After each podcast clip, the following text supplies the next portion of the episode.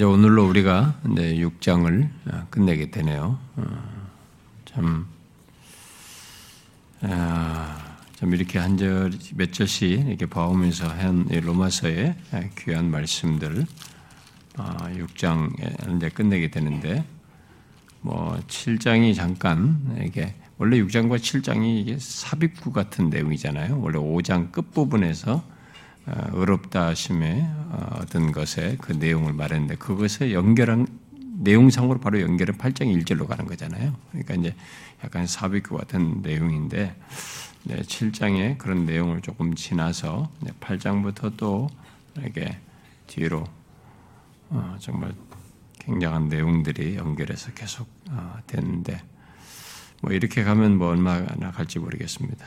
뭐 늦어도 2년 이내는 끝내지 않을까 싶습니다. 음. 자, 우리가 지난 시간에 아, 여기 6장 20절과 아, 21절을 아, 이렇게 살폈죠.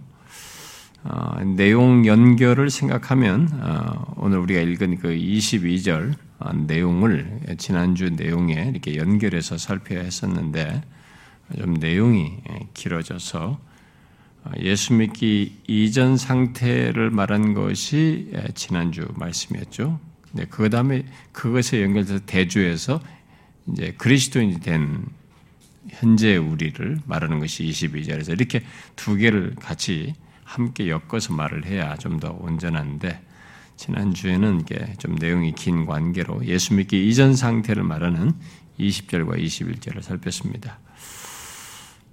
음, 그래서 여기 22절, 오늘 우리가 살펴야 되고 22절은 앞에 20절과 21절에 대조해서 현재 그리스도인의 상태를 말하고 있는 것이죠. 아, 그리고 이어지는 그 23절의 내용은 이제 각각 다른 주인을 섬기는 노예의 두 주인을 섬기는 두 주인에 대한 아, 그 거기에 섬기는 노예의 궁극적인 운명을 이제 말을 하는 것이 전체에 대한 요약 아, 결론이 되겠습니다. 자, 이제 오늘 우리가 22절 그 연결을 위해서 지난주의 내용에 대조되는 내용이기 때문에 잠깐 그 21절, 20절과 21절을 좀 상기할 필요가 있는데요. 아, 바울은 이제 먼저 이 6장 이 하, 후반부 단락의 내용에서 이제 그 명령의 권면을 앞에 19절에서 했었죠. 음. 그 19절의 내용은 이제 18절에 근거한 거죠. 죄로부터 해방되 의에게 종이 되었다라고 하면서 그것에 근거해서 19절에 명령어로 권면을 했습니다. 음? 전에 너희가 너희 지체를 부정과 불법에 내주어 불법에 이른 것 같이 이제는 너희 지체를 의에게 종으로 내주어 거룩함에 이르라 이렇게 얘기를 했어요. 아, 바로 이제 아, 이렇게 말한 이 19절의 이 명령어에 이제 기초가 되는 내용들이 이제 뒤이어서 네, 다시 20절, 23절에 아, 더 덧붙여지고 있습니다. 아, 그래서 바울은 이제 그것을 말하기 위해서 여기서 노예 유출을 종으로 번역됐습니다만 더 정확한 것은 노예인데요. 노예 유출을 아, 사용하고 있는데 20절에서부터 아, 22절에서 말한 계속 말하는 내용에서 그 노예 유추의 20절부터 22절의 내용에는 노예를 예를 드는데 거기에다가 자유 개념을 자유 개념을 덧붙여 가지고 어, 예수 믿기 이전의 죄 노예로서 자유라고 하는 것과 음? 아, 예수를 믿어서 하나님의 노예가 된 상태에서의 자유라고 하는 것을 사실상 또 덧붙여서 대조해주고 있죠. 아, 그래서 지난주에 살폈던 것은 사실상 그렇게 볼 때 죄, 예수 믿기 전에 죄 노예로서 가졌던 자유는 가짜 자유죠. 음. 아, 죄의 노예로서 의에 대하여 자유로운 것이었는데 의에 대하여 자유로운 것은 그건 진정한 자유가 아닌 것이죠. 그러다 자기들은 아, 의에 대해 자유롭다. 의와는 상관없이 뭐 예, 예수 믿는 것과는 상관없이 하나님과는 상관없이 자기 마음대로 뭐 하면서 사는 것이 뭐 자유라고 생각하지만 그것은 아, 가짜죠. 방종이죠. 흥미롭게도 어, 그때는 그렇게 살은 그렇게 그렇게 의에 대해 자유로워서 사는 가운데서의 삶은 어떤 삶을 살아도 거기에는 아무 열매가 없다라는 거죠. 맺을 수가 없고 그저 부끄러움을 가져오는 것밖에 없는 결국 부끄러움을 가져오는 열매뿐이었다는 것 그리고 그것의 마지막은 사망이다라는 내용을 살폈습니다. 아, 자 이제 그 뒤이어서 이제 그것에 대조되는 내용을 이제 22절에서 말하죠. 그러나 이제는 이렇게 말을 하면서 아, 이제 아, 죄로부터 해방되어 자유롭게 된 것을 얘기를 하고 있습니다. 자, 그리스도인이 된 지금은 이제 20절과 21절에서 말한 것과 정반대의 이제 자유를 여기서도 얘기합니다. 여기서 해방됐다라는 해방되고라는 것은 앞에 자유롭다라고 하는 그 말과 동사가 똑같아요. 예, 여기는 뒤에는 수동태로만 쓰였을 뿐이고 똑같은 동사를 쓰고 있습니다. 아, 그러니까 이제 여기서는 그리스도인이 된 지금의 자유를 22절은 말을 하고 있는 거예요. 또 여기 연결해서 노예, 이것도 같은 노예를 얘기하는데 여기서도 이제 하나님의 종이라고 그러니까 하나님의 노예를 똑같은 노예를 이제 노예 개념을 쓰고 있는데 여기서 말하는 자유는 이제 앞에 20절과 21절에서 말하는 자유와는 좀 다른 거죠. 음, 아, 이, 이것은 진짜 참된 자유를 얘기하는 거죠. 이제 그것은 우리가 뒤가 설명을 해야 됩니다만은 자 그러면서 아, 이제 그리스도인 된 지금의 20절과 21절 말한 것과 정반대의 자유를 가지고 가지고 있는 우리들. 그래서 현재의 변화된 우리의 지위와 아, 이그 결과를 여기 22절에서 말을 하고 있습니다. 자, 그런데 바울은 여기서 먼저 어, 어, 바울은 여기서 다시 이제 어, 이런 내용을 말하기 위해서 앞에 20절과 21절에서 말한 것에 대조해서 그러나 이제는 이라고 말을 하면서 어, 설명을 하고 있죠. 대조를 해서. 자, 여기서, 어, 그, 아, 앞에서도 이 얘기를 했습니다만은, 이, 여기 죄의 종과 하나님의 종의 대조를 여기서 지금 강조를 대조에서 강조를 하는데 그 대조를 아, 분명하게 다시 그, 이 대조 속에서 생긴 이 변화를 말하기 위해서 그러나 이제는 이라는 말을 여기서 쓰면서 대조를 하고 있습니다. 그런데 여러분이 우리가 살폈다시피 앞에 아, 이, 런 말이 바울이 여러 번 쓰는데요. 바울의 서신에서도 참 자주 나오는 일인데 그만큼 우리에게 생긴 그리스도인에게 생긴 큰 변화를 말하기 위해서 이 그러나 이제는 이라는 말을 바울이 자신의 서신에서도 많이 써요. 근데 앞에 우리가 3장 21절에서도 어, 그리스도로 말미암은 음, 이 변화를 아, 말하기 위해서 그러나 이제는 이라고 말을 했었는데 여기서도 지금 예수 믿기 이전과 아, 예수 믿고 난 현재를 대조하기 위해서 그러나 이제는 이라고 이렇게 말을 하고 있습니다. 아, 그, 근데 이 말은 예, 분명히 앞에서도 우리가 예수 믿기 이전과 이후를 대조해서 어, 말하는 이런 이런 식의 표현은 바울이 어, 굉장히 사실상 강조를 하는 겁니다. 그냥 어느 이게, 이게, 이게 글의 표현이 아니죠. 이것은 어떤 실체를 선명하게 생각을 하고 어, 현재 예수 믿는 우리에게 생긴 분명한 변화를 강조하기 위해서 그러나 이제는 여기 앞에와 대조해서 이런 말을 지금 쓰고 있는 것입니다. 그래서 예수 믿기 이전과 이후 사이에는 분명히 달라진 변화가 있다라는 것을 이런 말로서 어, 표현을 하고 있는 겁니다. 아, 그래서 만일 어떤 사람이 예수를 믿게 되었는데 자신이 예수 믿기 이전과 이후 사이 전혀 달라지지 않았다. 아, 그건 그 사람은 신자가 아닌 것입니다. 예수를 믿게 된 사람이 아닙니다. 근데 종종 어떤 사람들이 교회를 오래 모태 신앙이든 뭐든 교회를 오래 다녔는데 그다음 뭐 자기는 그냥 종교 생활 때문에 예수 믿지 않는 사람과 자기의 차이를 가졌는데 그런 거 그런 정도 말고 진짜 자기 안에서부터 이제 하나님의 진리를 바르게 깨닫고 신앙과 삶에 이런 변화가 생겨가지고 진짜 이렇게 자기 안에 변화가 생긴 응? 그래가지고 어 누가 봐도 야 너 옛날에 교회 다닐 때하고 지금 좀 다르다 이렇게 말을 하는 예, 이런 표현인데 이 그러나 이제는 바울이 지금 그런 실제적인 것을 말한 겁니다. 그러니까 종교적인 껍데기로서 바뀐 그런 게 아니고 뭐 바리새인들도 종교 생활을 했잖아요. 근데 어떤 사람이 진짜 이 사람이 어, 예수 그리스도를 소유함으로써 생겨난 그 변화를 아, 분명하게 얘기를 하는 거죠. 예, 그래서 가끔 우리 교회도 보면은 뭐 모태 신앙이든지 뭐 교회 좀 오래 다녔다고 하는데 뭐 우리 교회 와가지고 조금 진짜 좀 변화가 된 사람들, 그 사람들이 아, 너 진짜 뭐 좀 이상해졌다 너, 어? 꼭 그렇게 예수 믿어야 되냐 이렇게 말을 하는 얘기를 듣는다고도 하는데 뭐 그게 누가 강요해서가 아니라 자신에게 진짜 내가 믿고 발견하게 알게 된 예수 그리스도 때문에 생겨난 이 분명한 변화라는 게 있단 말이에요. 어? 실체가 있는 거죠. 여기서 말하는 바울은 말하는 그러나 이제는 그 실체를 두고 있는 거예요. 예수 믿자는 분명한 변화를 말할 수 있는 변화된 어떤 실체를 갖는다라는 것을 여기서 말하는 거죠. 그래서 앞에 20절과 21절에서는 이전에는 예수 믿기 전에는 열매도 없었고 열매도 없고 그저 부끄러움을 가져오는 열매밖에 없었고 결론적으로 사망에 이르는 것이었지만은 이제는 그것과 완전히 다른 무엇, 어떤 실체를 있다. 어떤 존재가 되었다. 그런 지위와 신분을 갖게 됐다. 그런 삶을 갖게 됐다. 그런 어, 그, 그 사람에게 전혀 다르진 운명과 결론이 있게 되었다라는 것을 말해줍니다. 자, 이 사실은 우리에게 예, 분명한 한 가지를 아, 강조해 주고 있는 거죠.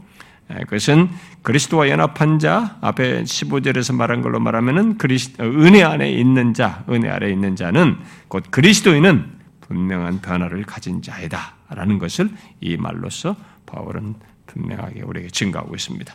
그래서 그것이 없다면, 분명한 변화가 없다면 그것은 그리스도인이 아닙니다. 그러니까 종교적인 껍데기로서 변화를 말하는 게 아닙니다. 아, 그것은 아까도 말했다시피 바리새인도 할 수 있는 거예요. 그 부모 때문에 어려서부터 교회에서 훈련 받아가지고 그냥 칭찬받고 하니까 잘하면서 교회 생활 잘하면서 할 수 있어요. 그런 종교적인 것을 가지고 그 종교적인 걸 모르는 사람과의 비교해서 지금 그런 날을 얘기하는 게 아니고 여기서 말한 대로 진짜로 그리스도 연합한 자에게는 은혜 아래 있는 자에게는 분명한 변화가 있다. 예? 음.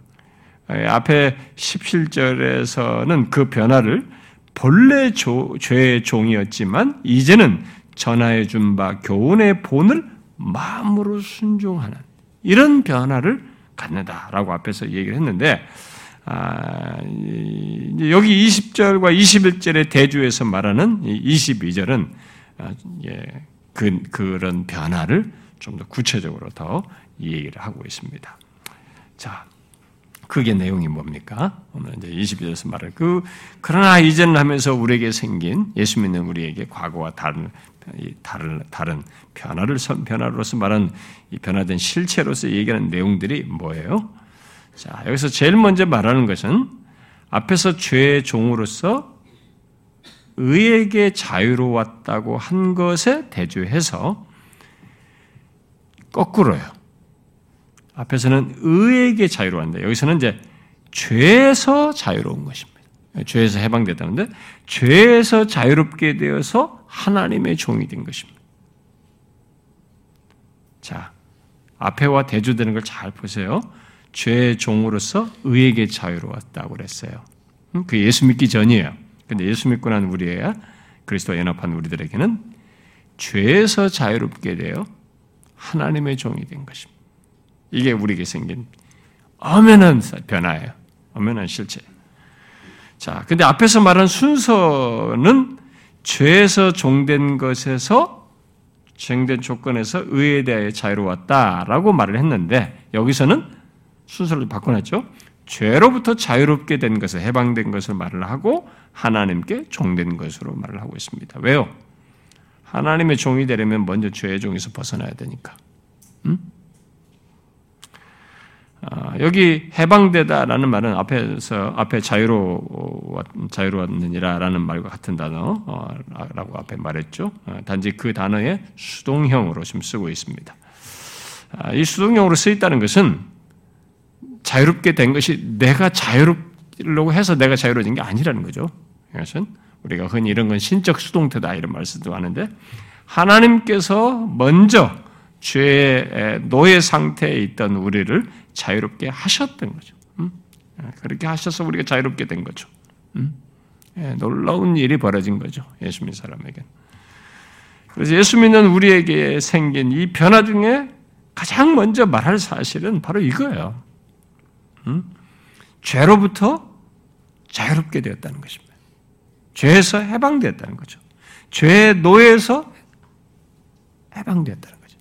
더 이상 죄의 노예가 아니다는 거죠. 바울은 여기서 어, 우리들이 죄에서 해방될 것이다 이렇게 미래형으로 말하고 있지 않습니다. 너희들이 앞으로 죄로부터 해방될 것이다 이렇게 말하지 않아요. 해방된 것으로 말하고 있습니다. 그러므로 누구든지 예수 그리스도를 믿는 자는 죄로부터 해방된 사람이에요. 죄에서 해방되지 않고 그리스도인일 수가 없습니다. 죄에서 해방되지 않은 사람은 신자가 아니에요, 그 사람은. 그리스도인이 아니죠. 그래서 예수 믿는 우리는 이미 죄와 우리 그리스도인 사이의 관계를 제가 앞에서도 뭐 이런 이런 죄와 우리 그리스도인의 그리스도인과의 관계에 대해서 앞에서도 우리가 6장부터 쭉 이제 바울이 강조를 했기 때문에 뭐 죄에 대해 죽은 우리라고 말 설명하면서 그걸 쭉 논증했기 때문에 이런 얘기를 충분히 설명했습니다만은 여기 죄 죄로부터 해방되었다. 여기 죄로부터 해방되었다. 죄에서 자유하게 되었다는 것은 어, 죄가 없다는 얘기는 아니죠. 어, 그건 오해 이전에 설명 다 했습니다. 어, 죄가 없다는 얘기가 아니에요. 어, 이 말은 우리들이 더 이상 죄 지배 아래 있지 않다는 거죠. 더 이상 죄가 우리의 주인이 아니라는 거지. 그가 우리 더, 죄가 더 이상 우리 우리 우리에게 왕노릇하지 않는다는 거죠. 우리 안에는 신자가 되었어도 우리 안에는 다 내지 않은 죄가 있는 거죠. 내지 않은 죄가 있고 죄가 우리 죽을 몸을 어, 이 앞에 그 어, 6장 그 어, 뭡니까 12절에서도 보았다시피 어, 죽을 몸을 지배하려고 끝없이 역사하는 거죠. 뭐 신자가 된 사람에게도 이 죄는 그런 우리 안에 내지 않은 죄가 계속 우리 안에서 그렇게 역사하는 거예요. 우리를 어쩌든 우리 죽을 몸 이게 죽게 될 죽게 될 우리의 몸 안에 어, 역사하는 거죠. 지배하려고. 어, 그러나 그것은 그렇게 죄가 우리 안에서 예수 믿는 사람들 안에서 내지 죄, 죄성이 우리한테 꿈틀대면서 계속 우리 안에 어떤 역사를 하지만 예수 믿게 된 우리에게 있어서 죄와의 관계는 이상 더 이상 이제 주인은 아니에요. 어? 아, 주인으로서 우리를 지배하는 것은 아닙니다. 아, 뭐 이에 대해서 로준수 목사는 뭐 이런 설명을 했습니다. 그리스도인 안에 있는 죄는 더 이상 우리의 상전이 아니고 그저 귀찮게 구는 사람과 같다. 그랬어요. 비그리스도인에게 있어서 죄는 상전이고 어, 주인이지만 예수 믿는 우리에게 죄는 다만 귀찮게 구는 것이고 골칫거릴 뿐이다. 그 이상은 아니다. 다른 방식으로 표현하면 비그리스도인에게 있어서 죄는 정상에 있고 그러니까 비그리스도인에게 있어서는 죄가 그 사람보다 위에 있는 거죠. 정상에 있고 그는 그 아래에 있고 있다. 그러나 그리스도인의 지위는 자기가 그러니까 우리가 위에 있고 죄는 밑에서 우리를 끌어당기는 수준이다. 응? 끌어내리려고 하는 그런 정도의 실체이다라고 말을 했습니다. 바로 이것이 우리에게 생긴 변화예요. 그러니까 엄청난 변화인 것입니다. 그래서 더 이상 죄가 우리의 주인이 아니기 때문에 우리를 임의로 잡아 끌고 끌어내지를 못해요. 이게 그렇게 폭군처럼 우리를 임의로 이렇게 자기 임의로 하지 못 그렇게 하지 못합니다. 그저 우리에게 잡아 끄는 골칫덩어리 정도이죠. 그래서 우리는 아 이건 죄다. 하나님이 싫어하지. 분별을 하여서 거기에 대해서 우리는 다른 태도를 취하는 거죠. 이게 그, 그게 그래서 가능한 것입니다. 아, 여러분은 자신이 그런 자인 것을 알고 있습니까? 음. 이제는 죄로부터 해방된 자, 아니 자유롭게 된 자인 것을 알고 있느냐는 거예요. 아, 예수 믿으면서도 자기가 그런 자인지도 알지 못하고 예수 믿는 얼마나 비참하게 예수 믿는 거예요. 응? 이상하게 예수 믿는 거지. 그래서 이런 것에 대한 성경적 이해가 좀 균형을 갖고 좀 풍성하지 못하고 아, 그런 조건에서 이제 중고등부나 어린 아이들을 맡은 이제 이제 이제 신학을 한 처음 시작해 가지고 전도사 이제 신학 대학원 한 1학년, 2학년, 3학년 이럴 때쯤 막 그런 것에 정립이 안 된 상태에서 이제 아이들을 맡아 가지고 아이들을 이제 막 수련회 가서 하면서 막 이 예수 회심한 애들과 회심하지 않은 사람들이 이런 것들도 이제 사실은 명확하게 구분도 안 되는데 그냥 계속 회심했다 하더라도 다시 이게 막 죄에서 아직도 해방되지 않은 자로 취급하는 막 이런 이런 그 신학적인 논리들 있잖아요. 예, 그런 가르침들 막 이런 것들을 이렇게 막 해가지고 그러니까 그런 식으로 어려서부터 배우니까 애들이 막 그게 머리가 박혀가지고 이게 성, 인이 될 때까지 이게 자기가 죄에서 해방된 자라는 이 명확한 신분과 이 지위에 대한 이해가 없이 신앙생활하는 그런 사람들이 참 많아요. 그렇게 가르침을 받아서 그런 거죠. 예. 그러니까 우리가 이제 그 이런 부분에 대해서 사역자들이 사실 명확히 이해를 가지고 있어야 되는데 극적인 어떤 효과나 아이들의 이제 회개, 물론 이제 회심하지 않은 아이들을 생각하고 할 때는 또 죄 회개 문제를 할 수 있지만 이런 예수 믿는 자에게 있는 이런 선명한 것을 배제한 채 가르치고 요구하는 이런 일로 인해서 어려움을 겪는 일이 있어요. 그런 것이 어릴 때 박혀가지고 그걸 못 벗어나 계속 반복하는 거죠. 예수 믿는 자는 여기서 분명히 오죠. 그러나 이제는 라고 선명한 변화로 얘기듯이 죄로부터 해방된 자예요. 어? 죄로부터 자유롭게 된 자입니다. 그러니까 여러분, 예수 믿는 자는 이것을 알고 사는 거죠. 이 어마어마한 사실이에요. 가장 기쁜 소식이잖아요. 어? 내가 죄가 내 주인인데 이 더 이상 죄가 내 주인이 아니잖아요. 거기서부터 나는 벗어난 사람이다. 예, 자유롭게 된 사람이다. 예, 바울은 예, 이 갈라디아 성도들에게 이런 사실들, 뭐 이런 실체를 망각하고 어리석게 행하는 것을 경계하여 경계하도록 그들에게 말을 명령했죠. 아, 갈라디아서 5장 이런 말을 했죠. 그리스도께서 우리를 자유롭게 하려고 자유를 주셨으니 그러므로 굳건하게 서서 다시는 종의 멍에를 매지 말라 그랬어요. 그러니까 우리는 죄와 율법의 종으로서 멍에를 매지 않아도 되는 사람인데 마치 다시 그렇게 매려고 하는 그런 어리석은 짓을 한단 말이에요. 그렇게 하지 말라고 거죠. 여러분 잊지 마십시오. 우리는 이 놀라운 사실이 우리의 실체예요. 음? 죄로부터 자유롭게 된 자입니다. 우리는 죄에서 해방된 자예요. 이게 예수 믿는 자예요. 그러나 이제는 으로 설명하는 첫 번째 내용이에요. 그런데 바울은 여기서 우리들이 죄에서 해방된 것이 내 임의로 살도록 하고자 하는 것은 아니라는 것을 분명히 말하죠. 그렇게 되어서 어떻게 됐다는 거예요? 죄에서 해방되어서 새로운 주인의 노예가 되었다는 것을 연결해서 바로 얘기하죠.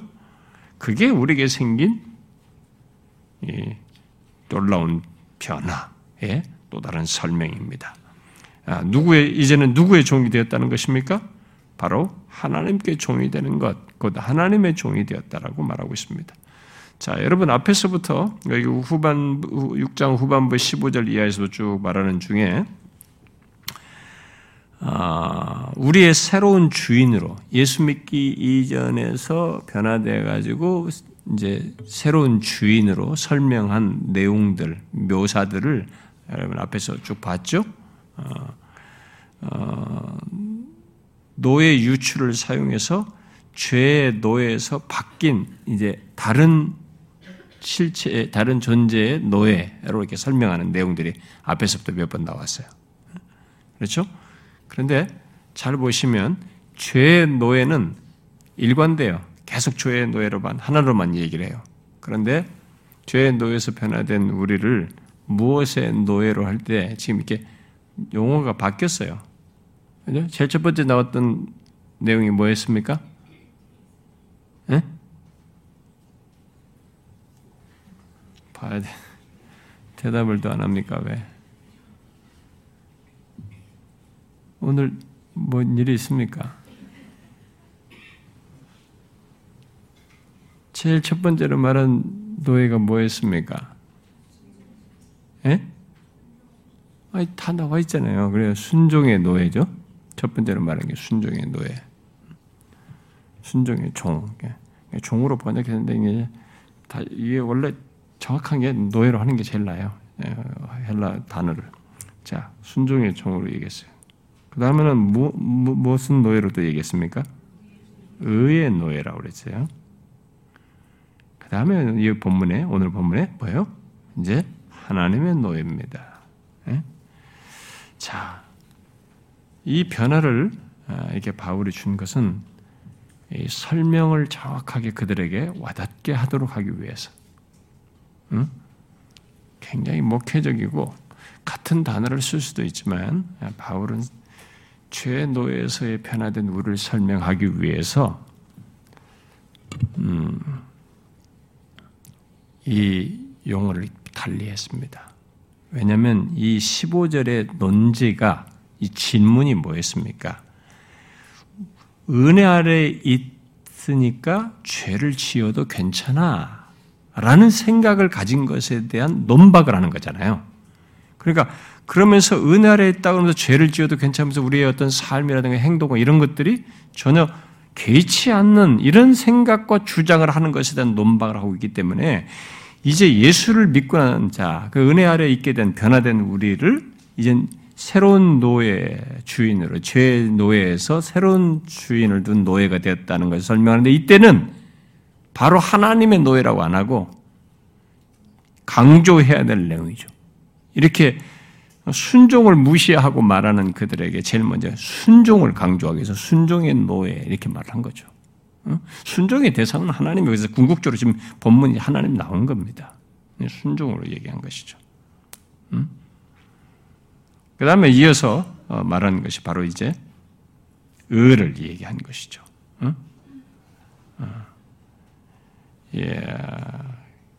그 다음에 이제 그 실체, 순종, 의, 그 다음에 하나님, 예, 마침내야. 궁극적인 대상이 순종과 의의 궁극적인 대상인 하나님을 마침내 이제 본문에서 말을 하고 있습니다. 이것은 그러나 이제는 우리들이 그런 자이다는 것을 이렇게 다양하게 설명을 한 것입니다. 예, 그들에게 설명을 위해서 말하는 중에 그래서 결국 우리 우리의 신분에 생긴 변화를 말하는 것입니다. 전에 죄 노예였던 우리가 이제는 하나님의 노예가 되었다. 순종의 노예, 의의 노예. 근데 그건 다 결국 궁극적으로 어? 하나님의 노예로서 갖는 순종과 의로운 삶이고 의로운 의를 영위하는 것들이고 다 그런 거란 말이에요. 의의 삶이라고. 그러니까 여기서 지금 궁극적인 내용이 나온 건데요. 우리는 이제 죄에서 자유롭게 되어 하나님의 노예가 됐다. 예? 하나님께 속박된 사람이 되었다. 이렇게 얘기를 하고 있는 것이죠.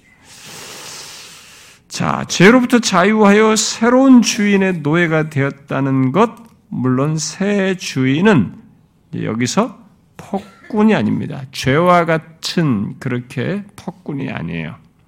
우리를 사랑하시고 인격적으로 대하시며 이끄시는 하나님입니다. 바로 그분의 노예가 되었다는 것을 말하고 있습니다.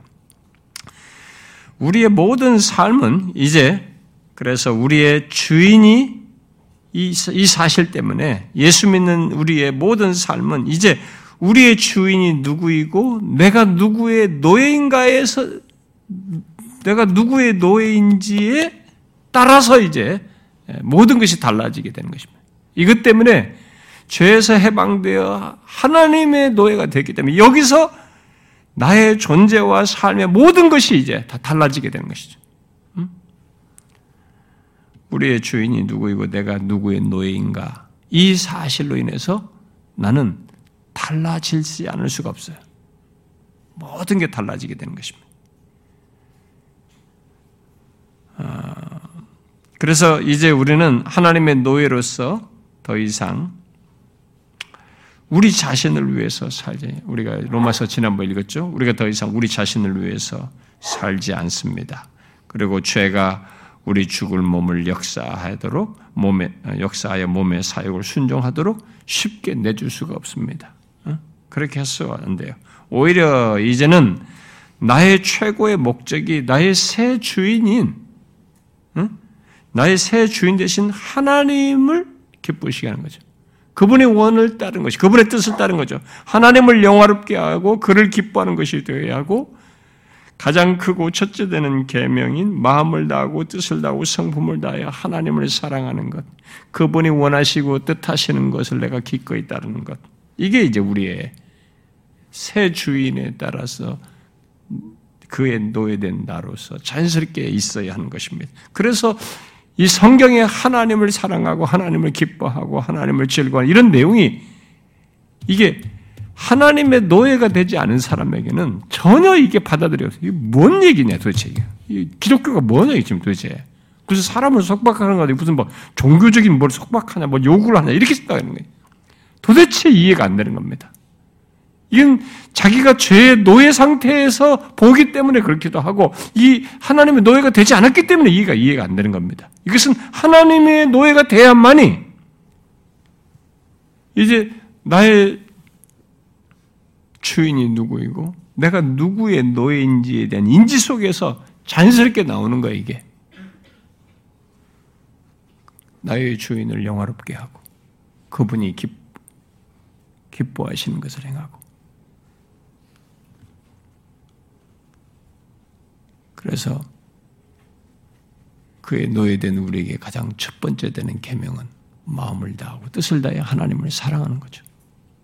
나의 새 주인을 사랑하는 것입니다. 아, 그래서 여기 그러나 이제는 이라고 하면서 말하는 이런 내용은 예수 믿는 우리들이 어떤 자인지를 정확히 말해주고 있는 것입니다. 이것은 마치 우리들에게 네가 누구인지를 잊지 말라 라고 말하는 것이. 예수 믿는 나는 더 이상 죄의 노예가 아니다. 그 노예 상태에서 해방된 하나님의 노예이다. 하는 것. 나의 상전 또는 나의 주인은 하나님이시다는 것을 기억하라 라는 얘기를 하는 것입니다. 신자의 삶, 곧 우리의 성화는 신자로서 우리에게 있는 이 모든 점점 거룩하게 변화되는 이런 성화는 바로 이런 인식 속에서 우리의 새 주인이신 하나님, 더욱 구체적으로 말하면 뭐 예수 그리스도를 닮아가는 것이에요. 그래서 새 하나님의 노예된 자의 삶이라고 하는 것은 그래서 우리의 그것을 성화로 얘기하는 거예요. 우리의 성화는 결국 그분을 닮아가는 것이에요. 음? 은혜 아래 있는 자에게 필요한 것은 그래서 다른 것이 아니에요. 일차적으로 여러분들이 우리가 의롭다 하심에 대해서 어, 얘기하면서도 제가 누누이 얘기했습니다만은 은혜 아래 있는 자에게 필요한 것은 내가 누구인지 곧 하나님의 노예라고 하는 것을 기억하고 이제는 전적으로 새 주인 대신 하나님의 임의에 따라 그분의 뜻에 따라 사는 자라는 것을 인식하면서 살아야 됩니다. 여러분 매일 그걸 기억해야 되는 거죠. 나는 하나님의 노예다. 그러니까 노예는 단어를 쓰니까 바울이 이런 유추를 쓰니까 여러분들이 거부 반응 일으킬지 모르지만 행복한 노예요. 어, 이런 싸구려 같은 존재들이 아니라고. 그리고 우리를 갖다가 학, 학대하는 폭군 같은 존재가 아니에요. 기꺼운 노예요. 자원하고 자발적이고 기뻐하는 노예로서 얘기를 하는 거죠. 그래서 우리는 이제 내가 누구인지 이것을 항상 기억하고 어, 살아야 하는 것입니다. 그래서 전적으로 새 주인 대신 하나님의 뜻을 따라 그래서 이제 기꺼이 살고자 해야 되는 거죠. 마치 예수님께서 하나님의 뜻을 행하는 것이 그의 양식이라고 했듯이 우리도 그렇게 하나님의 뜻을 따라 사는 것을 나의 양식 삼으면서 살아가는 이게 성화예요, 우리에게. 그러므로 그런 성화를 위해 곧 은혜 아래 있는 자로서 아 이제 그 성화를 위해서 어, 그런 음, 그 성화되는 이런 과정에 예, 그런 과정을 취하기 위해서는 곧 은혜 아래 있는 자로서 죄에 대하여 다른 태도를 취하고 하나님께 대해 다른 태도를 취하는 게 이것을 우리가 먼저 가져야 되는데 이것은 제일 먼저 여기 22절 말씀대로 내가 어떤 자인지를 먼저 아는 것으로부터 시작해야 돼요. 그러니까 우리들의 성화라는 것은 예수 믿게 된 자의 삶의 삶은 예수 믿는 자의 삶은 이제 성화로 표현을 하면 됩니다. 예수 믿는 사람의 신자의 삶은 우리의 성화를 위해서 은혜 안에 있는 자로서 앞에서 그랬죠. 죄와 하나님께 대하여 성화는 죄와 하나님으로 설명한다고 그랬죠. 음, 죄에 대해 죽은 자 하나님께서 한 것으로 우리 6장 전반부에 설명했죠. 그렇게 죄에 대하여 다른 태도를 취하고 하나님께 대하여 다른 태도를 취하기 위해서는 제일 먼저 이런 성화를 위해서 우리가 제일 먼저 인식해야 되는 것은 여기 22절 말씀대로 그러나 이제는 나는 죄에서 해방되어 하나님의 노예이다. 라는 내가 누구인지를 정확히 인지하는 것. 여기서부터 시작되는 겁니다. 내가 누구인지를 망각하게 되면 이것을 이 성화의 여정 삶을 살지 못해요. 죄와 하나님께 대하여 다른 태도를 취하며 살지 못합니다. 실패하죠, 자주. 나는 죄에서 해방된 하나님의 노예이다. 그래서 어, 나의 죽을 몸조차도 이제는 성령의 전이다. 어? 이제는 이전처럼 몸의 사육에 순종하며 살아서는 안 된다. 살 수 없다. 라고 말을 해야 되는 것이죠. 그래서 바울이 고린도서 6장에서 말을 했잖아요. 너희 몸은 너희가 하나님께로부터 받은 바 너희 가운데 계신 성령의 저인인 줄을 알지 못하느냐? 너희는 너희 자신의 것이 아니라 값으로 산 것이 되었으니 그런즉 너희 몸으로 하나님께 영광을 돌리라 그랬어요. 여러분 자신이 어떤 자인지를 알지 못하면 이렇게 못하는 거예요. 너희는 이런 사이다. 성령의 종이다. 너희 몸조차도. 그러니까 우리 자신의 지위와 신분을 잊어서는 안 되는 거죠. 예수 믿는 우리는 더 이상 죄의 노예가 아니에요. 이 사실로부터 죄에 대하여 다른 태도를 취해야 되는 것입니다. 죄에서 해방된 하나님의 노예인 것입니다. 하나님께서 값으로 산 자이고 그래서 하나님의 소유입니다. 우리의 몸조차도 하나님의 성전이에요. 하나님 성령의 전입니다. 이것을 기억하고 하나님의 소유로서 살아야 하고 주인의 뜻대로 살아야 하며 아, 주인을 닮아가는 그런 삶을 우리가 가져야 됩니다. 이게 성화예요. 그게 우리의 성화입니다. 자, 그런데 본문, 근데 본문은 예수 믿는 우리에게 생긴 이 또 다른 변화를 연결시켜서 말을 하죠. 죄에서 해방되어 하나님의 노예가 되었다 라고 말한 뒤에 연결해서 뭘 얘기해요? 예수 믿기 이전에는 죄의 노예로서 아무런 열매도 없었고 그저 굳이 열매라고 말을 한다면 부끄러움을 가져오는 것밖에 없는 거예요. 부끄러움이 열매야 그냥. 굳이 말하겠다면 그것밖에 없었는데 이제는 뭐예요? 열매를 맺습니다. 이제는 거룩함에 이르는 열매를 맺는다라고 말을 하고 있습니다. 여기 뭐 맺었으니라고 했으니 맺었으니라고 했는데 왜 이렇게 번역을 했는지 모르겠어요. 예, 이 맺고 있으니 이렇게 하는 것이 어, 법상 문법상으로 맞는데 현재 시제인데 어,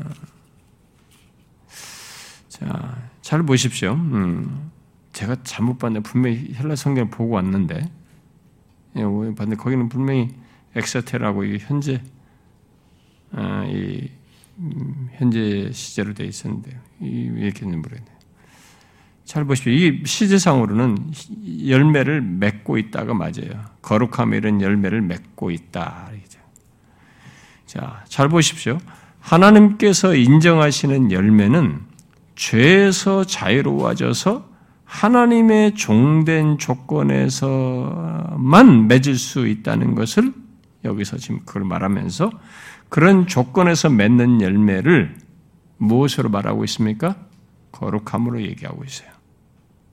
자, 하나님께서 인정하시는 열매는 죄에서 자유로워져서 하나님의 종된 조건에서만 맺을 수 있어요. 근데 그 조건에서 맺는 열매를 무엇으로 설명을 하냐면 거룩함으로 얘기해요. 자, 아, 너무 정교한 신학이에요. 성경 전체와 일치시키는 얘기입니다. 바울은. 자, 예수 믿기 이전에는 열매가 없다고 했어요. 앞에서. 그러니까 뭘 해도 열매가 아닌 것이야. 하나님 보실 때. 그러니까 뭐 세상에서 뭐 선을 한다고 한들 그것이 하나님 보실 때는 하나도 열매라고 볼 수가 없는 거예요. 무엇을 해도 열매가 아니에요. 아무런 가치도 의미도 유익도 없는 없는 것이라고 그랬어요. 열매라고 말을 해도 자기들이 나의 삶에서 이런 은덕을 세우고 덕을 세우고 뭔가를 선행을 하고 뭘, 뭘 했다고 말을 해도 그것은 하나님 앞에 부끄러움을 가져오는 것이 지나지 않는 것입니다. 인간들이 뭐 동덕을 해도 다 자기 이기가 있잖아요. 무엇도 있잖아요. 뭐 이런 것들 있잖아요. 자기 쪽에 무엇이 다 있단 말이에요. 그게 아니란 말이에요. 아, 그래서 전혀 거기는 열매가 없다고 했어요. 그런데 여기 그러나 이제는 하면서 죄에서 해방되어 하나님의 종이 된 조건에는 열매를 맺게 된다는 거예요. 열매를 맺는다는 거예요. 왜 이제는 열매를 맺게 된 것입니까? 어? 사람 껍데기는 별로 달라진 게 없는데 예수 믿기 전과 이후 사이에 내가 껍데기가 달라진 게 없는데 왜 지금 예수 믿고 난 이후에는 나는 이제는 열매를 맺게 된다는 것입니까? 설명은 하나밖에 없어요. 6장에서부터 말해온 대로. 우리들이 그리스도와 연합함으로써 열매를 나무로 비유하면 열매를 맺는 나무가 되었기 때문에 좋은 나무가 되었기 때문이죠. 예수님께서 실제로 그렇게 그런 비유로 말씀하셨죠. 마태복음 7장에서 말씀하셨죠. 가시나무에서 포도를 엉겅퀴에서 무화과를 따겠느냐? 이와 같이 좋은 나무마다 아름다운 열매를 맺고 못된 나무가 나쁜 열매를 맺나니 좋은 나무가 나쁜 열매를 맺을 수 없고 못된 나무가 아름다운 열매를 맺을 수 없느니라. 아름다운 열매를 맺지 아니하는 나무마다 찍어 불에 던져지느니라.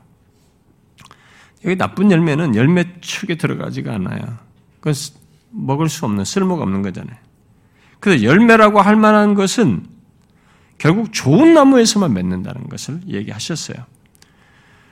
그런데 열매라고 할 만한 것이 없던 우리들이 이제 열매를 맺는다고 하는 거예요.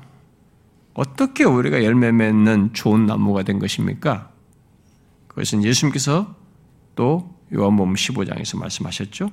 나는 포도나무요. 너희는 가지라.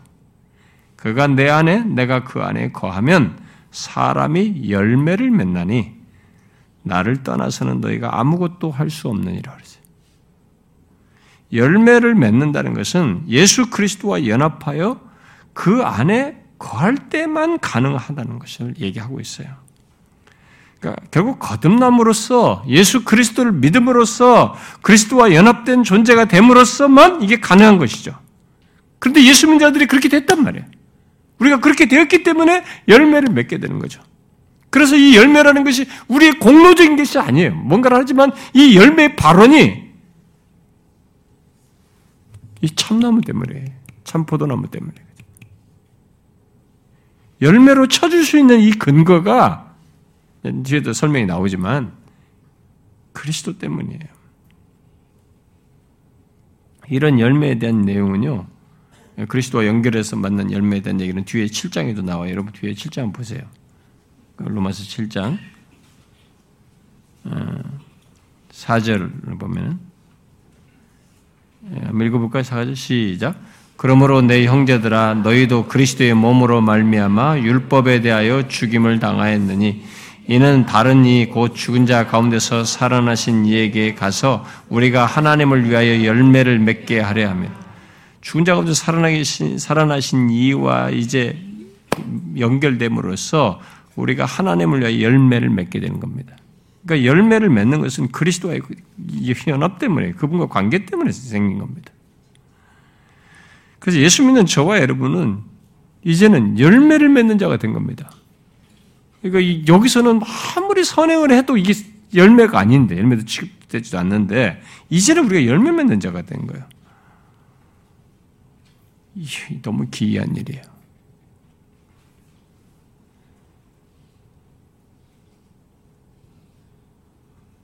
예수 믿기 이전에는 좋은 열매를 맺을 수 없는 아예 나쁜 열매, 나쁜 아 나쁜 나무였습니다. 어? 그런데 이제는 열매를 맺을 수 있는 좋은 나무가 되어서 좋은 열매를 맺는 우리가 된 것입니다. 어떤 열매예요? 바로 거룩함에 이르는 열매입니다.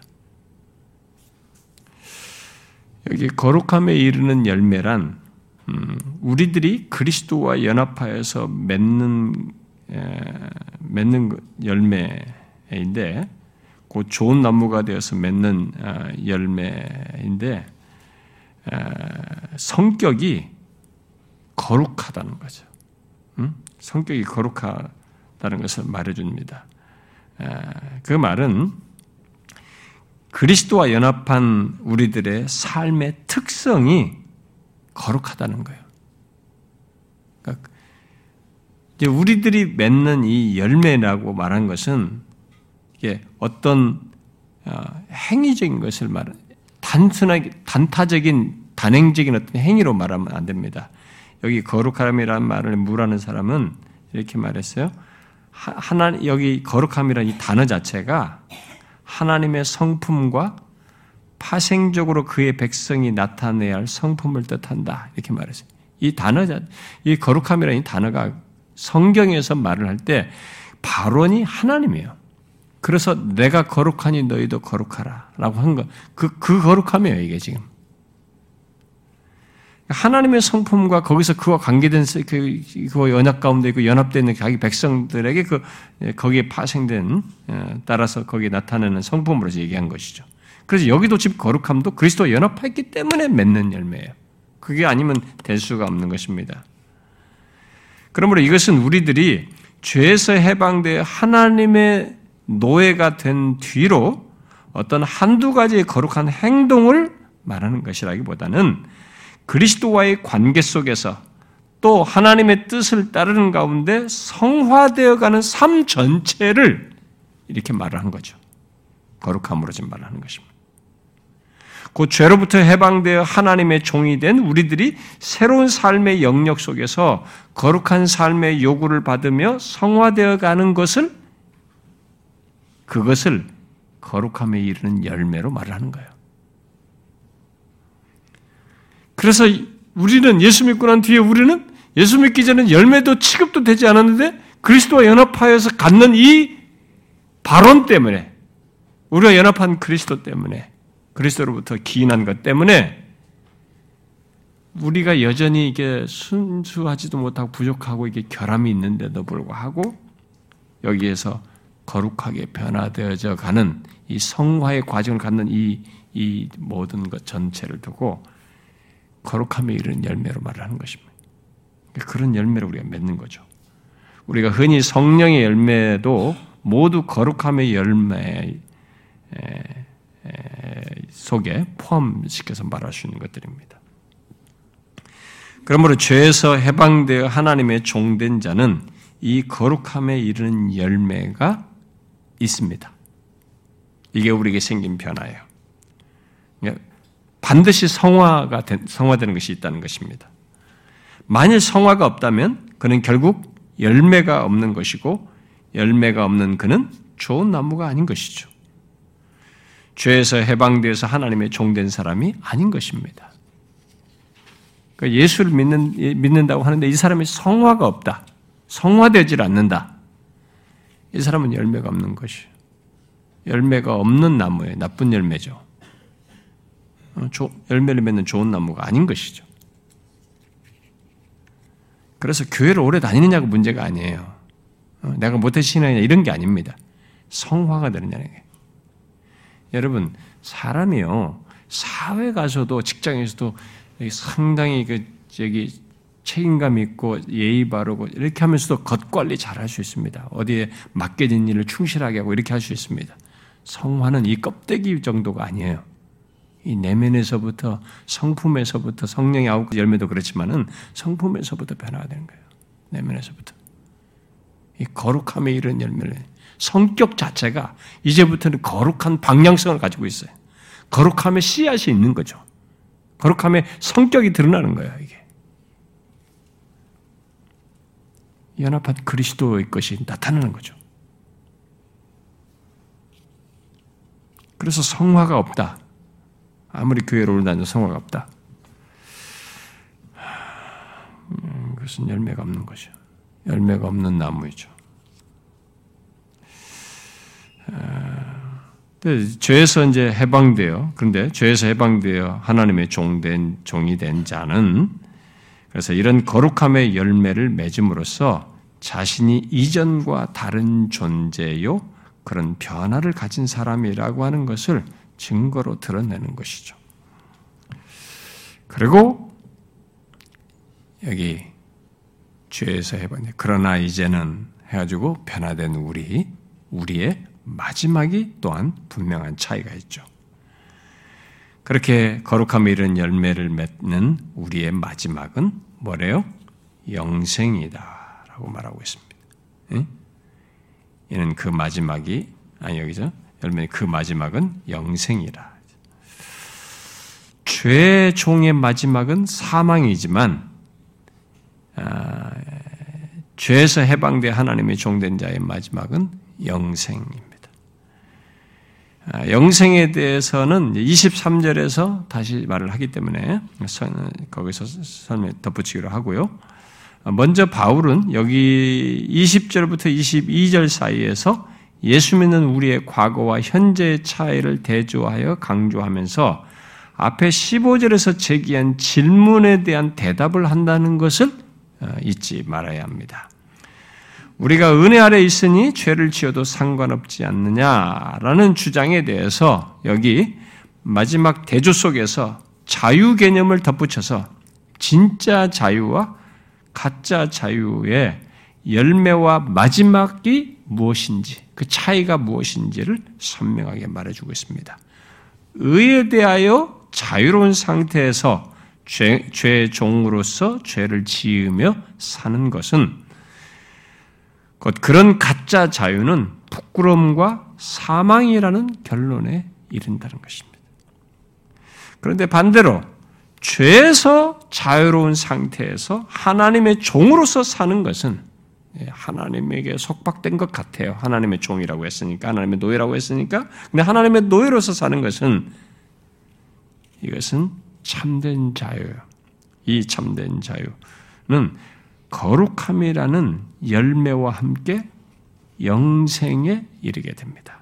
영생이라는 결론에 이르게 됩니다. 자, 이런 사실에 대해서 스토트는 죽음을 가져오는 자유가 있는가 하면 생명을 가져오는 속박이 있다.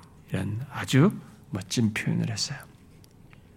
전자는 자유를 되게 말한단 말이에요. 의에게 더 자유롭다고 말. 그러니까 그것은 근데 죽음을 가져오는 거죠. 죽음을 가져오는 자유가 있지만 생명을 가져오는 속박이 있다는 거죠. 여기도 자유가 있는데 자유는 있는데 우리가 먼저 순서를 바꿨잖아요. 죄에서 해방되어 여기서 해방됐으니까 해방됐다. 죄에서 자유로우니까 죄에서 자유로워졌다는 자유가 강조되는데 그렇게 자유됐는데 하나님의 노예로 속박됐어요.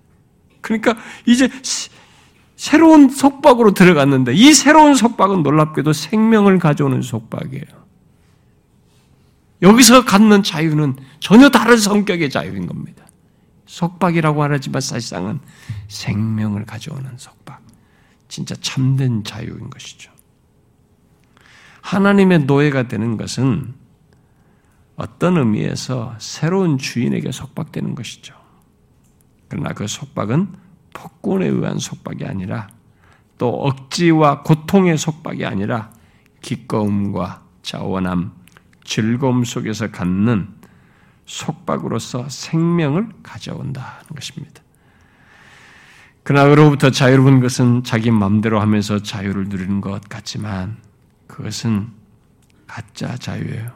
방종으로서 사망을 가져오는 자유인 것입니다. 그래서 여러분들이 이런 변화가 있는지 보셔야 됩니다. 아, 나에게 하나님의 노예인 것이 즐거운가? 내가 하나님을 믿는 것이 하나님께 이렇게 그의 노예로서 사는 것이 나에게 즐거움인가? 오히려 그것이 나의 복이라고 여기는가? 응? 왜냐면 이게 종교적인 습관은 제가 항상 얘기지만 종교는 무서운 성격이 있거든요. 종교는 사람을 이렇게 빠져들게 하는 성격이 있어요. 그리고 거기에 확 속박되는 성격이 있거든요. 그러니까 어려서부터 이 기독교라는 종교적인 바운다리에서만 자라났을 때 그런 것에서 이게 할 수 있어요. 만족을 하면서.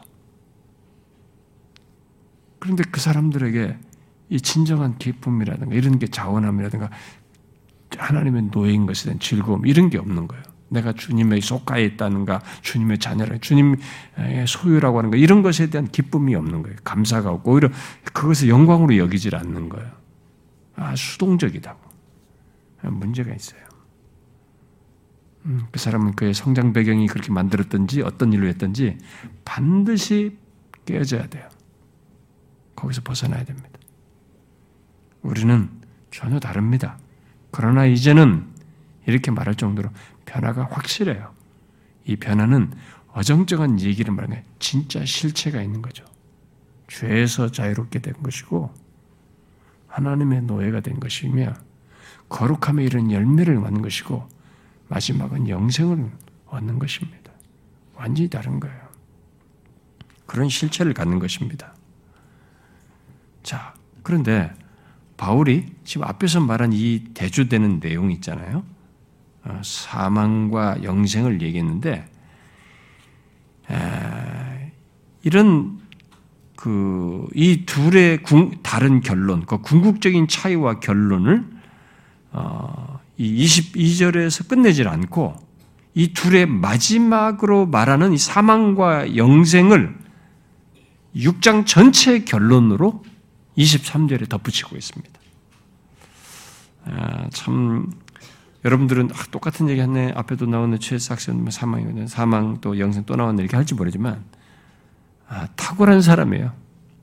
음, 정말 뭘 하나도 성도들에게 다 정확하게 잘 설명해 주려고 하는 진짜 그의 마음이 그들을 배려하는 목회적인 마음이에요. 아, 참 이게 전체에 대한 결론으로 탁 다시 아, 마지막으로 말하는 사망과 영생을 예, 다시 대주해서 결론적으로 얘기해 주고 있습니다.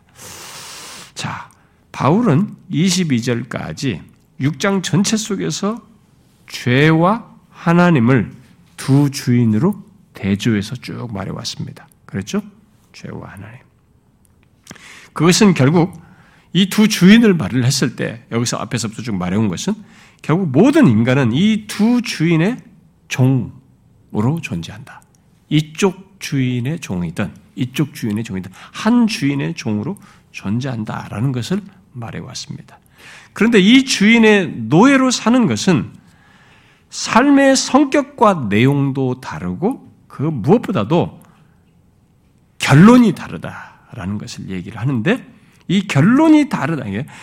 두들 각각에 이르는 목적지, 이 결론이 다르다라는 것을 연결해서 말을 하면서 바울이 지금까지 말해온 이 두 대조되는 주인에게 속한 열매, 그 삶과 결론을 말해온 것을 결론 지으면서 여기 23절에서 한 가지 중요한 사실을 덧붙입니다.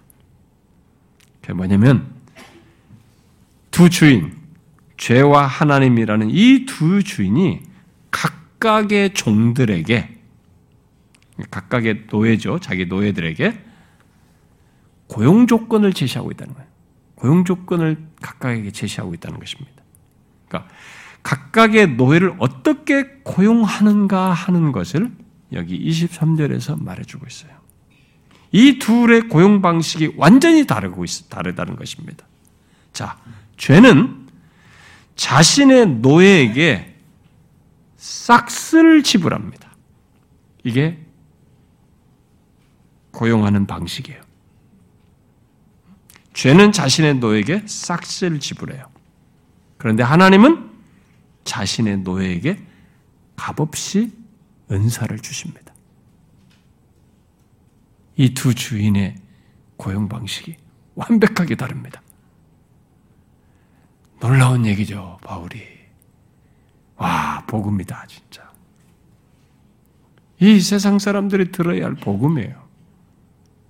이게 거듭나는 십자가 첫 번째 내용이 들어간 게 이게 어떤 면에서 적절한 거죠. 놀라운 얘기입니다. 여러분들이 이 사실을 알고 있습니까? 이건 한편으로 무서운 얘기거든요. 죄의 노예 얘기는 너무 무서운 얘기예요. 근데 이쪽 얘기는 너무너무 놀라운 소식이에요. 아, 예수를 믿고 나서 여러분들을 알게 되었을 것입니다. 세상 사람들은 이 사실을 모릅니다. 이 두 개 각각의 주인에 따라서 자기들이 고용되는 방식의 차이를 모르고 살아가고 있는 것이죠. 근데 저는 예수 믿는 사람들조차도 이 내용을 정확하게 모름으로써 못 누리는 경우가 있다고 봐요. 이미 거듭난가 십자가 첫 번째 과에서 여러분들이 이 말씀을 23절을 배워서 알겠습니다만은 죄는 자신의 노예인 모든 사람들에게 바로 하나님의 노예가 아닌 모든 사람들이죠. 하나님의 노예가 아닌 모든 사람들이 바로 자신의 노예인데 그 노예들에게 그들의 주인으로서 그들에게 싹쓸 지불합니다. 자신의 노예들이 받아 마땅한 것을 지불하는 거죠. 여기 싹슨 흔히 병사들에게 지불되는 뭐 배급이나 뭐 돈 같은 것이다고 말했죠. 그런데 여기 노예라고 해서 어떤 사람들은 노예들에게는 그냥 뭐 봉급 개념보다는 용돈 개념이다. 뭐 이렇게 말하기도 합니다. 어쨌든 싹스로 뭔가를 준다. 예, 한 것에 대해서 자기 노예가 자기 주인의 죄라는 주인에 따라서 한 것에 대해서 어떤 싹스를 준단 말이죠. 결국 죄는 자신의 지배를 따라서 그 죄의 지배를 따라서 열심히 죄를 지으며 산 것에 대해서 나름 그 수고한 것에 대해서 응당 주어야 할 싹 배급을 준다는 거죠. 음? 그게 무엇입니까? 죄의 노예로서 죄를 열심히 지은 것에 따른 싹시 뭐예요? 사망입니다. 충격적인 얘기예요, 이건. 정말로 충격적인 얘기입니다. 열심히 해야지. 뭐, 이게 내가 뭐, 뭐가 됐, 직업이 뭐든, 뭐, 교수가 됐든, 무슨 선생이 됐든, 뭐, 과학자가 됐든, 정치인이 됐든, 뭐, 뭐가 됐든, 어떤 직업을 가지고 나를 먹을 살고, 학생 시절을 열심히 공부하며 살아왔던, 뭐, 어떻게 하면서 인생을 살아왔던, 그렇게 열심히 죄의 종이 되어서 죄를 지으며 산 것에 대한 싹시 사망이에요. 그렇게 산 것에, 죄, 주, 주, 노예로서, 어, 이게, 살았던 삶의 보상이 사망이라고. 이 사망은 세 가지의 죽음을 내포한다고 했죠. 어, 첫 번째 뭐예요? 하나님으로부터 영혼의 분리죠. 영적인 분리를. 영적인 죽음. 또 다른 하나는 이 사망은 육체적인 죽음 또한 포함되는 거죠. 하나는 뭡니까? 궁극적으로 영혼이 하나님의 생명과 분리되어서 죄에 대한 형벌을 영원토록 받는 계시록에서 말은 둘째 사망이죠. 영원한 사망이에요. 그것을 이 세 가지 종합 세트로 받는 거지. 이게 싹스로 받는 것입니다. 죄는 자기에게 노예, 자기에게 속한 노예들에게 이런 싹스를 줍니다. 응당 받아야 할 싹스를. 그것은 우리들이 이 세상을 살면서 고용주나 주인에게 수고했을 때 싹스를 주는 것과 같은 논지예요.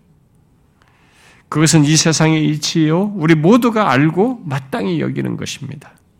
그런 차원에서 죄는 자기에게 속한 노예들에게 자기를 따라서 살면서 잘 섬긴 것에 대해서 마땅한 싹스로 어, 이걸 주는 거죠.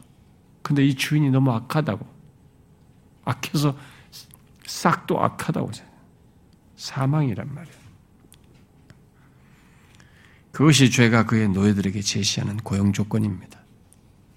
정확히 말하면 율법이 죄의 노예들에게 제시한 조건이죠. 죄를 주인으로 열심히 섬긴 그의 노예는 정령 죽으리라. 이렇게 하면 정령 죽으리라고 말한 대로 하나님으로부터 영적 분리와 육체적인 죽음을 넘어서서 영원히 하나님의 생명과 그의 선하심과 자비로우심에서 끊어집니다. 영원히 끊어져요. 선하신 하나님으로부터 이 땅에 살 동안에는 이렇게 선하신 하나님으로부터 베풀어지는 일반 은총이라도 우리는 받습니다. 지금. 그러나 나중에 죄 싹수로 받는 사망, 영원한 사망에 이르면 이 일반 은총도 없어요. 하나님으로부터 오는 모든 생명과 그의 복되심과 선하심, 그 어떤 것도 거기에 미치지 않습니다. 끔찍한 것이죠. 죄의 싹은 정말 무섭습니다. 그걸 모르고 사람들이 지금도 부지런히 죄의 싹을 위해서 살아가고 있는 거죠. 사망을 위해서 살아가는 거죠. 그러나 하나님은 그의 노예들에게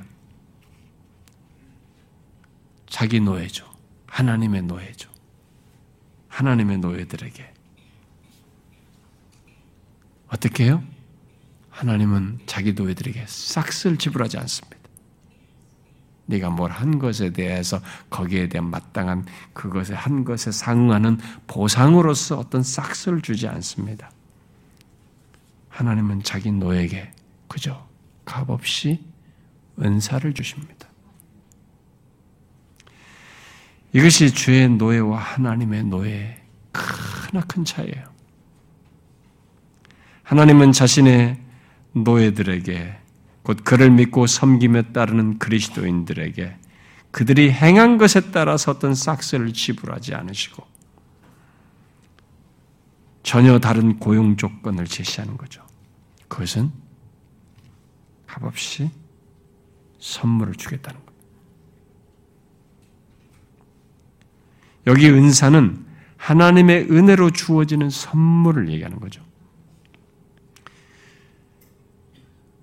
만약에 하나님께서 이렇게 하시지 않는다면, 이런 은사를 주시지 않는다면, 않는 조건에서라면은 죄에 따라서 받아 마땅한 것은 사망인데, 그런 우리에게 하나님은 자신의 노예된 우리에게 값없이 은사, 그 선물을 주신다는 거예요. 그 선물이 뭐예요? 영생입니다. 영생을 선물로 주셔요. 우리가 무엇을 해서 영생을 얻는 것이 아니죠. 아니라는 것을 말하죠.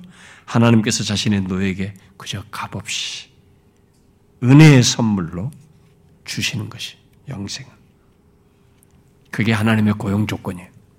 자기 노예에 대한 조건이죠. 고용 방식이에요. 이런 사실은 이미 우리가 앞에 5장 21절에서 봤죠. 이런 내용을 5장 21절 다시 한번 보세요. 음, 읽어봅시다. 시작. 이는 죄가 사망 안에서 왕노릇한 것 같이 은혜도 또한 의로 말미암아 왕노릇하여 우리 주 예수 그리스도로 말미암아 영생에 이르려 하며 은혜로 그리스도 예수로 말미암아 영생에 이르게 한다 이렇게 했습니다.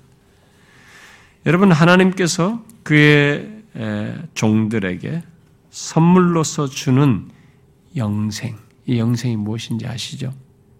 여러분들이 뭐 공부도 하셔서 알겠습니다만 저는 우리 교회에서 이 영생에 대해서 참 많이 말했습니다. 음? 단순히 오래 사는 게 아니라 그랬죠. 어, 어, 좋은 데가 죽어서 좋은 데가 그런 것 없어요. 어, 그런 것 없어요.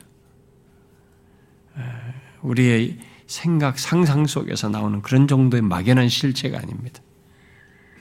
에, 성경에서 영생은 우리가 요한복음 7장 3절에서 말하다시피 일단 영생을 말하려면 영생은 어떤 하나님과 분리된 어떤 상태를 얘기하는 게 아니에요. 영생의 영이라고 말한 eternally, 영원한이라는 것을 얘기하려면 영원한 실체와 관계가 있어야만 말할 수 있는 거예요. 영원한 실체도 관계도 없는데 어디에 이 지구 밖에 어딘가에 무슨 영원한 것이 있을 것이다? 무슨 소리예요?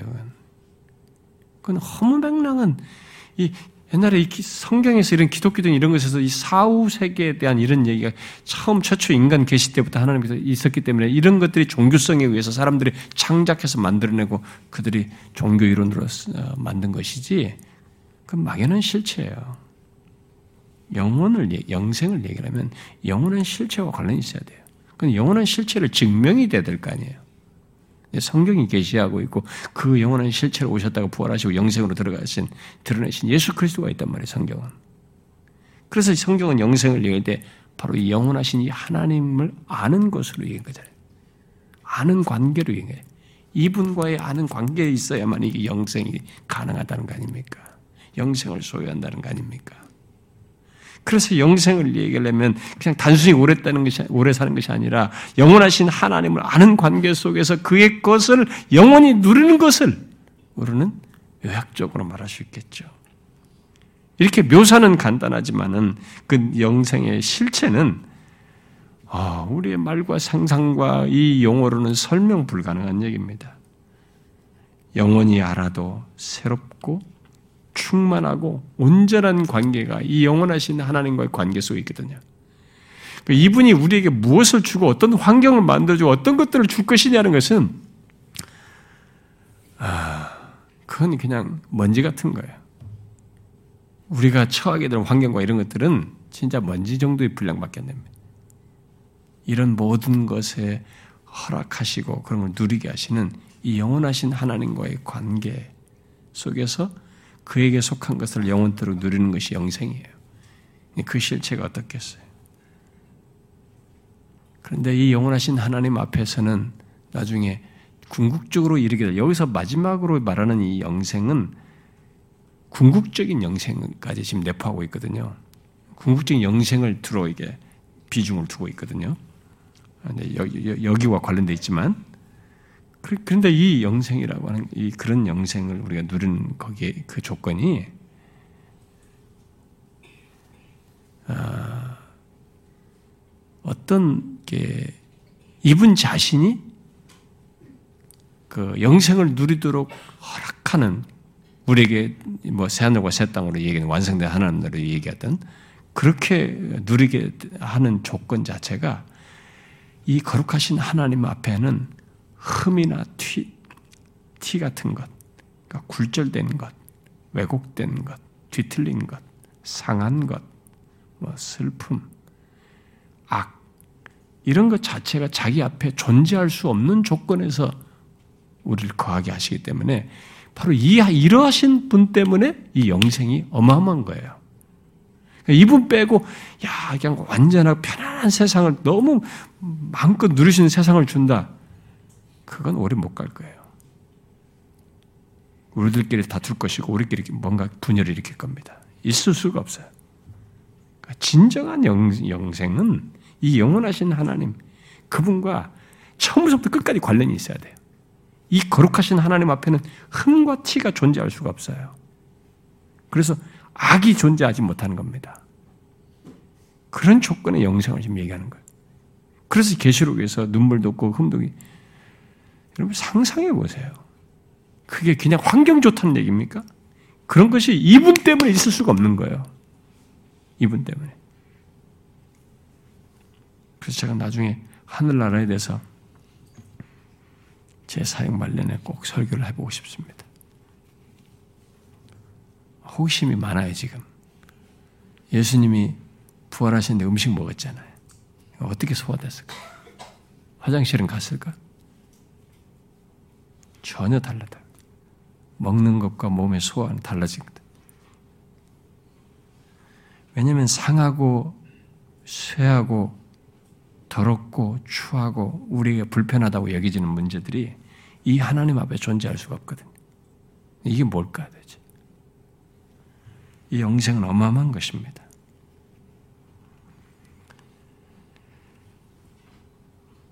저는 여러분들에게 이런 영생에 대해서 많이 얘기 왔습니다만, 제일 가치 있는 그거예요. 제가 영생에 대해서 설명을 이제 영생의 영혼이 누르는 실체를 많이 설명한다면 제가 많은 시간을 할애하고 최대한 하나님께 나한테 지혜와 풍성한 이해력을 주셔서 펼치고 싶은 게 뭐냐면 이 하나님을 어떻게 누리는 가운데서의 그 온전함이 무엇인지를 설명해 보는 겁니다. 무한하신 분이거든요. 영원히 알아도 알아도 새롭거든요. 그게 가장 뭐 놀라운 얘기입니다. 여러분, 그것 없이 그냥 오래 좋은데 오래 산다. 그거 재미없어요. 여러분, 아무리 좋은 집 사고, 뭐, 멋지게 집 지어도 아침에 똑같은 게 일어났다 깼다 하면은 그것도 치료예요. 우리는 자꾸 뭐 새로운 거 하나 없나 그런 것에 막 휘말린다고. 근데 하나님 자신이 영원토록 새로우셔요. 왜냐하면 무한히 사랑을 드러내시고 무한히 자기의 지혜를 우리에게 드러내시고 예, 상상할 수가 없는 거죠. 그러니까 영원히 알아도 알아도 새로운 거예요. 계속 충만한 겁니다. 온전한 관계예요. 죄와 악이 없어요. 거룩하신 하나님과 자유롭게 교통하며 그의 면전에서 영원히 사는 것입니다. 그런 삶을 살기에 조금도 부족함이 없는 우리를 예, 이렇게 우리를 변화되게 하셔서, 그러니까 완전한 성화, 영화되게 하셔서 하나님을 그렇게 누리도록 하시는 그게 지금 영생이에요. 우리의 마지막으로 말하는 이 영생, 이것은 일평생 묵상해도 헤아려도 모자라고 못 미치지만은 묵상할 때마다 행복해요. 그렇지 않습니까, 여러분? 이게 시한부 종말론자들은 이게 잘못된 거 말고 정상적인 신앙의 영역에서 우리가 이거 생각, 묵상할수록 행복해집니다. 근데 오늘 예수 믿는 사람들이요, 이걸 안 해요. 묵상을 안 합니다. 이런 부분에 대해서. 그러니까 예수 믿어도 영생이 있지 않습니까? 영생 얻었습니다. 이런 얘기 해도 영생 콧방귀 껴요. 별로 중요하지 않은 거예요. 사꾸라지, 사꾸라. 네? 사꾸라 같은 신앙이 진짜.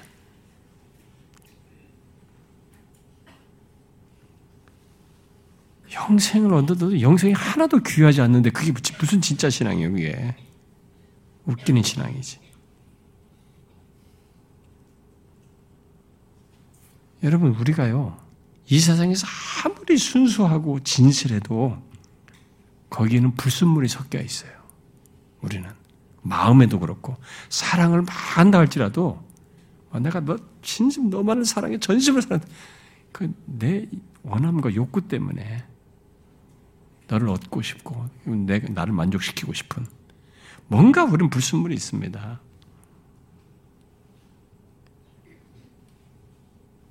그런 것을 우리가 이 세상에서 경험하게 되는데 그런 불순물이 전혀 없는 하나님 앞에서 영생, 거룩하신 하나님과 함께하는 영생을 한번 생각해 보세요. 여러분 설레고 황홀하지 않습니까? 우리는 이 세상에서 치입니다. 벗어나고 싶어요. 아무리 해도 이 사람과 인정받지 못하고 오해받고 이런 것에 질릴 때가 있습니다. 근데 그런 것들이 전혀 허용되지 않는 이 거룩하신 하나님의 면전에서는 있을 수가 없어요. 불순물이 섞이지 않는 그런 영생을 누린다고 한번 생각해 보십시오. 정말 설렙니다. 그런데 여기에 중요한 사실이 있습니다. 이런 놀라운 영생, 이런 값진 영생이 어떻게 우리의 것이 되느냐는 거예요. 이런 궁극적인 영생을 성경은 먼저 이 땅에서부터 얻는 것으로 얘기합니다. 그래서 요한복음 3장에서 아들을 믿는 자에게는 영생이 있고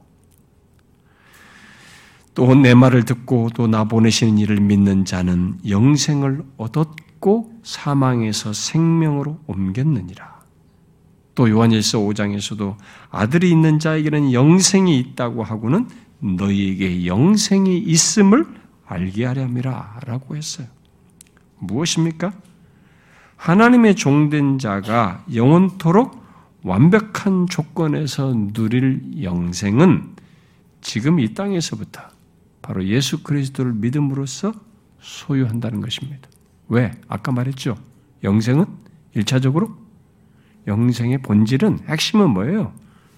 영원하신 하나님과의 관계 속에서요. 아는 것 속에서 가는 것이니까 여기서부터 알게 됐잖아요. 여기서부터 소유한 것입니다. 이것에 완전한 방해가 되지 않는 영원한 완전한 조건을 누른 것이 미래시로 있을 뿐이에요. 그때야말로 정말 행복하겠죠. 근데 지금부터 행복할 수 있는 이유가 있는 겁니다. 여기서부터 그 영원하신 하나님의 관계 속에 내가 영생을 소유했기 때문에. 바로 이런 사실 때문에 바울은 영생 앞에 이런 영생을 이게 어떻게 해서 가능하게 됐고 어떻게 됐는지를 말해주는 내용이기도 하죠. 이 영생 앞에 빠뜨릴 수 없는 중요한 사실을 앞에 수식으로 붙이죠? 뭘로 붙입니까? 하나님의 은사는 그리스도 예수 우리 우리 주 안에 있는 영생이다.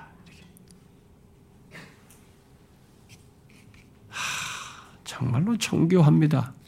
이 마지막까지도 정교한 설명을 합니다. 영생은 오직 그리스도 예수 우리 주님 안에서만 말할 수 있고 얻을 수 있고 누릴 수 있다는 겁니다. 예수 그리스도 안에 우리 주 안에 있는 그래서 예수 예수 그리스도 안에 있는 영생이라고 말하는 거죠. 바울은 우리에게 허락되는 모든 것을 말할 때마다 구원과 관련해서 말하던 우리의 구원의 누림으로 누림과 관련해서 말하던 죄인이었던 우리들이 얻고 누리게 되는 모든 것을 말할 때 항상 그래서 예수 그리스도를 결부시켜요. 그분 없이는 설명할 수가 없고 그게 가능하지가 않기 때문에 우리는 이미 3장에서부터 계속 그것을 봐왔습니다.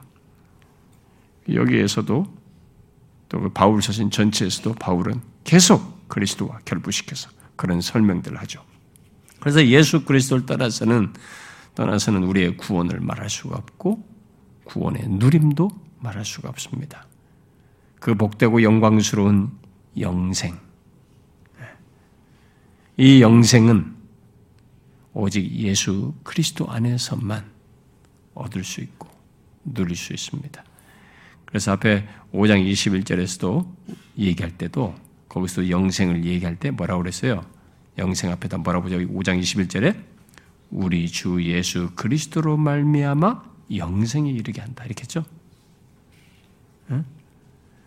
그리고 우리가 영원히 누리게 되는 것도 완성된 하나님 나라에서 완전한 조건의 영생이 누리는 것도 바로 그리스도 예수 우리 주 안에 있는 영생을 주와 결부시켜서 말합니다.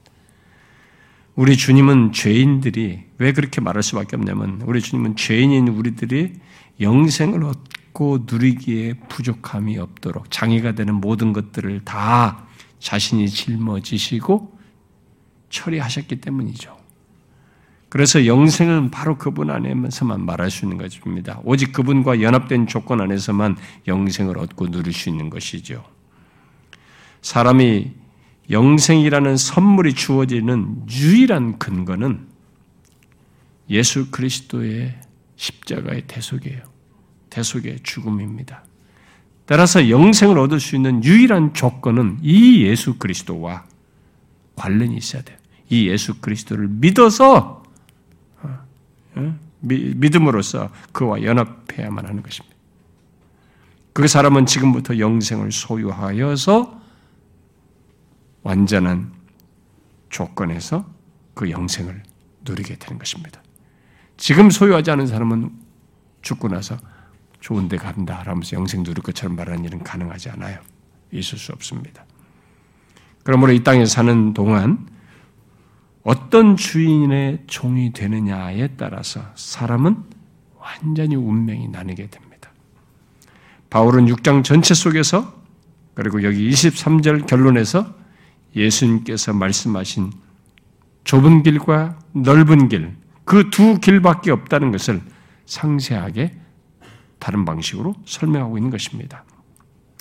멸망으로 인도하는 길이 있고 생명으로 인도하는 어? 멸망으로 있는 좁은 길이 있고 생명으로 있는 넓은 길이 있고 사람들이 그 두 길 중에 하나의 길을 간다라고 말했듯이 사람은 두 주인 중 하나의 노예가 되어서 산다라고 말을 하고 있는 것입니다. 그리고 그 두 주인의 노예가 다다르게 되는 그 노예로서 있다가 결국 다다르게 되는 마지막은 사망과 영생이다. 이렇게 말하고 있습니다. 그야말로 인생 앞에 오직 두 길밖에 없는 거죠. 사망과 영생. 여러분 예수 그리스도를 믿어 생명의 길을 가는 것이 그래서 이게 얼마나 복된지. 음? 더 이상 죄의 종이 아니라 하나님의 종이 된 것이 얼마나 복된지. 아, 그러나 바울이 지금까지 말한 이 내용과 이런 결론은 6장 15절의 질문에 논증하면서 대답한 것인 것을 잊지 말아야 됩니다. 정말 이것이 이렇게 복되다고 했을 때 15절처럼 아 그러면 내가 이렇게 구원을 받고 이렇게 영생을 소유할 자이고 그러나 이제는 하면서 이렇게 변화된 자이니까 이제 나는 대충 살아도 되는가? 좀 나태해도 괜찮은가? 그럴 수 없다는 거죠. 그것은 잘못 알고 있는 것입니다. 이 영생을 잘못 알고 있어요. 정말 은혜 아래 있는 자는 거꾸로죠. 순종의 종이고, 의의 종이고, 하나님의 종으로서 더 이상 죄의 종일 때의 모습을 갖지 않고, 오히려 우리에게 전하여 준 바 교훈의 본을 마음으로 순종하는 거죠. 진심으로 전인격적으로 순종하여서 거룩함에 이르는 열매를 맺는 것입니다. 그래서 이 두 존재는 감추어지지가 않아요. 죄의 종과 하나님의 종은 감추어지지 않습니다. 감추어질 수가 없어요. 여러분은 이 부분에서 선명합니까? 자신이 영생을 예수 믿어서 얻은 것도 이게 평범하지 않은 것으로 정말 기쁜 것으로 충분히 여러분들이 가질 뿐만 아니라 이런 이 부분에 서 이게 두 길밖에 없는 것에서 자기가 어? 떤 것인지에 대해서 이 부분에서 선명합니까?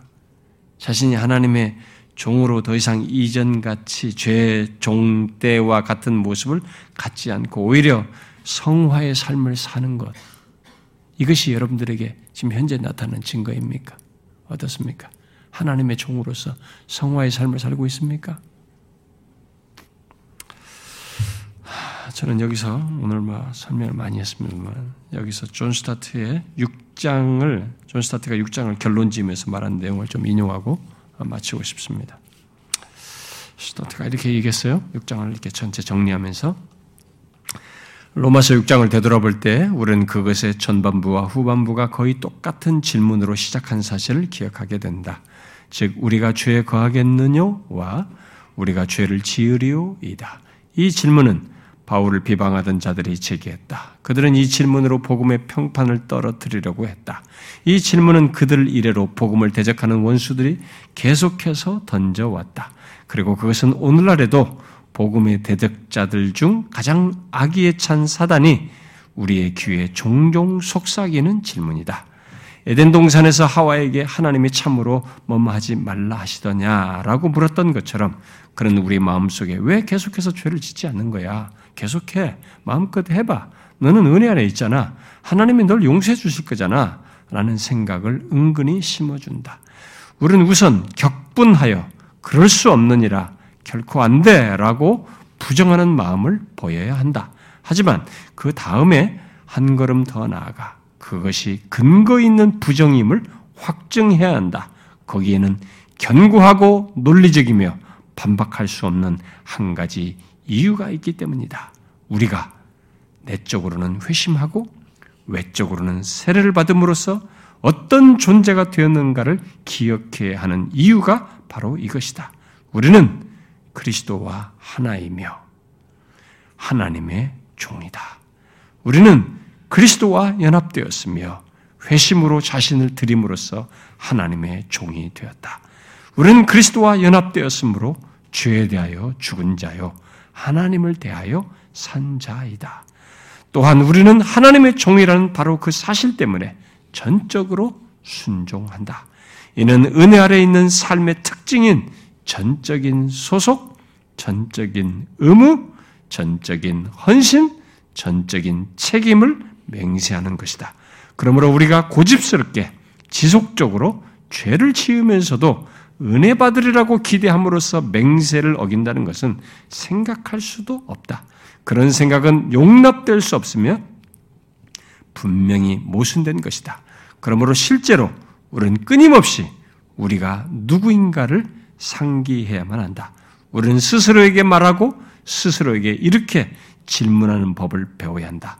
너는 모르는가? 너의 회심과 세례가 무엇을 의미하는지 모르는가? 너는 그리스도의 죽으심과 부활 안에서 그분과 연합되었다는 사실을 모르는가? 너는 네가 누구인지 모르는가? 우리는 마침내 스스로 이런 대답을 할 때까지 계속해서 그런 질문을 던져야 한다. 그래, 나는 내가 누구인지 확실히 안다. 나는 그리스도 안에, 안에서 새로운 사람이다. 그러므로 하나님의 은혜로 그의 합당한 삶을 살 것이다. 여러분, 항상 이 질문을 해야 됩니다. 너, 네가 누군지 몰라? 너는 그리스도와 연합한 자이잖아. 죄에 대하여 죽은 자잖아. 하나님께 대해서 산 자잖아. 하나님의 노예잖아. 죄에서 해방된 자이잖아. 그리고 마지막이 영생이잖아. 우리가 누구인지 말해야 되는 거죠. 유혹이 올 때마다, 요동할 때마다, 네가 누구냐 말. 너 정말 몰라? 라고 물어야 됩니다. 우리 6장에서 너무 놀라운 사실 배웠죠? 우리는 그리스도와 연합한 자입니다. 엄청난 사실이죠. 우리의 마지막은 영생입니다. 값싼 게 아니에요. 몇 년짜리 것이 아닙니다. 이걸 잊지 마셔야 됩니다. 기도합시다.